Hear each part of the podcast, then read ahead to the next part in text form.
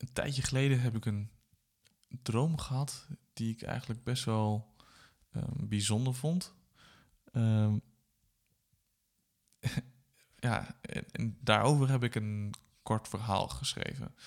Ehm, het is echt nog het eerste, eerste draft, dus er is eigenlijk niks in aangepast. Ik heb het zo in één keer opgeschreven. Maar ik vond het wel leuk dat het vanuit een droom naar boven is gekomen. Eh, ik heb wel vaker hele rare dromen die, die dan interessant zijn. En soms schrijf ik het op, soms ook niet. En in dit geval heb ik heel kort even een zinnetje opgeschreven. En, uh, nou, later dan dit verhaal daarvan gemaakt.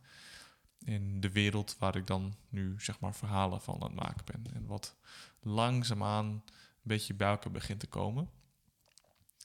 Um, ja, dus dat verhaal ga ik nu eigenlijk vertellen. Um, dus uh, ja, nou, luister maar. Het knisperen van het kampvuur zorgt voor een bijna zen-ervaring, zo in de late avond. Door het felle licht van het vuur is de omgeving gitzwart geworden. En midden in een bos, ver weg van de bewoonde wereld, kan het best even wennen zijn. Ze zijn met z'n achten op pad met maar één missie: het ombrengen van de beruchte graaf Asker. Volgens de koning een zeer gevaarlijke man die zijn burgers slecht behandelt en onschuldige mannen en vrouwen op laat sluiten. En voor lange tijd niet laat eten en drinken. Na een lange dag reizen hebben ze een kamp opgezet in het Veroniwoud.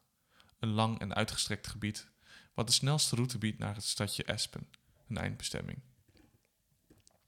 Wie kent er nog een goed verhaal? vraagt Nennen aan de andere mannen. Nennen is een kleine, maar sterke en stevige man. Hij heeft een brede kaaklijn en zijn onderkaak staat een klein beetje voor zijn bovenkaak. Met zijn scheve neus wordt zijn uitzicht niet heel veel beter. Wel heeft hij voor zijn lengte enorm veel kracht en is hij goed met zijn twee zwaarden. Hoewel hij zelf weinig praat met zijn stadse accent, is hij altijd in voor een goed verhaal. Loes reageert al smakkend. Hm, even denken. Ja, ga jij me weer denken, Loes? buldert Olwen luid en duidelijk terwijl hij zijn stoofvlees naar binnen werkt.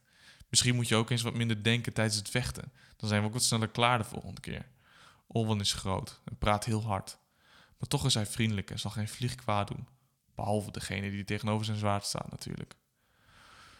Luce is de leider van de groep en heeft opdracht gekregen om deze missie uit te voeren. Dit soort opdrachten lopen altijd via Elire van Doeven, assistent van de krijgsheer, Merten Dil aan de Roer. De koning wordt eigenlijk maar, een keer, maar één keer per jaar gezien door het volk. En dat is tijdens een groot jaarlijks event in de hoofdstad Roevendaal, waarbij veel drank en eten aanwezig is voor iedereen. Eigenlijk wil niemand dat missen, dus opdrachten via de koning krijgen is vrij onmogelijk. Loes is een rechtvaardige en hardwerkende soldaat.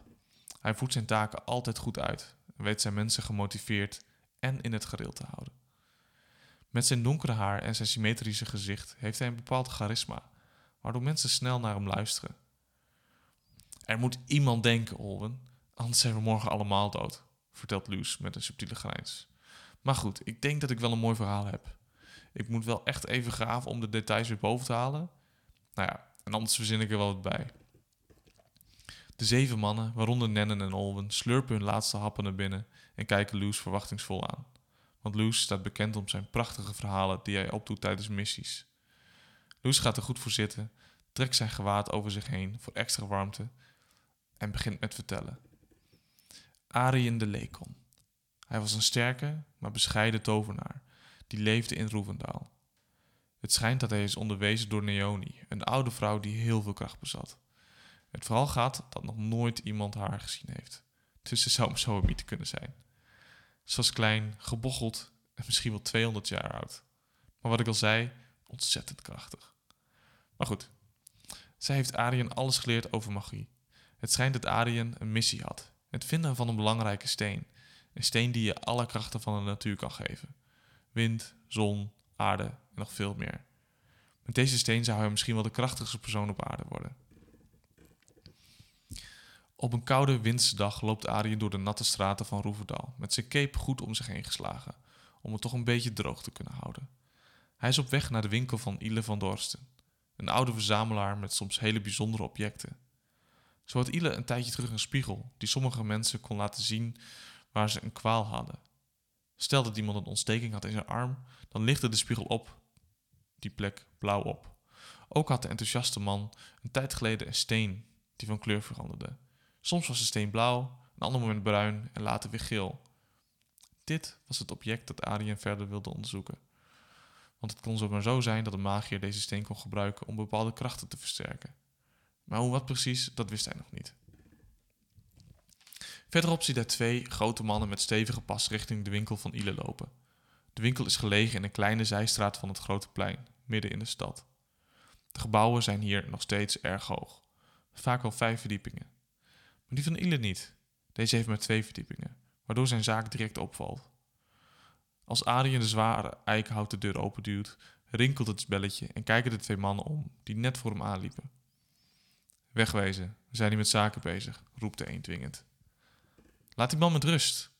Wegwezen, nu. Arjen begint met, de met stevige pas richting de twee mannen te lopen, door de winkel met te veel spullen.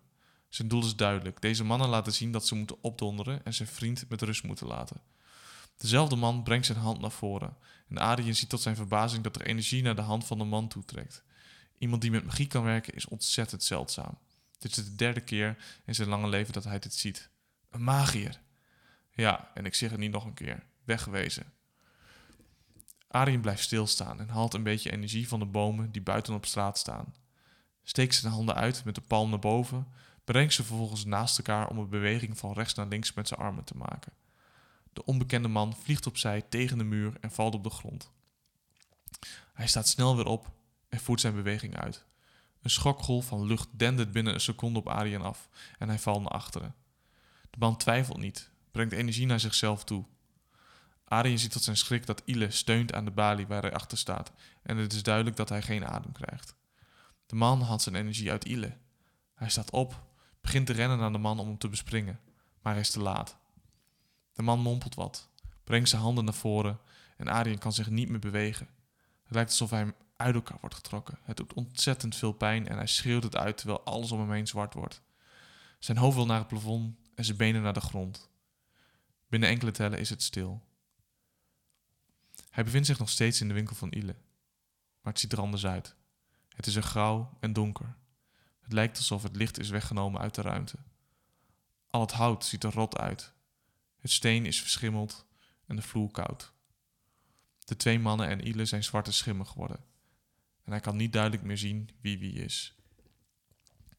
Arjen zet drie stappen, maar loopt tegen een onzichtbare barrière aan. Hij keert zich om en loopt de andere kant op en loopt tegen hetzelfde probleem aan. Hij raakt in paniek en begint naar Ile te roepen, te schreeuwen, maar er komt geen enkele reactie. Twee van de schimmen lopen langs hem heen de winkel uit.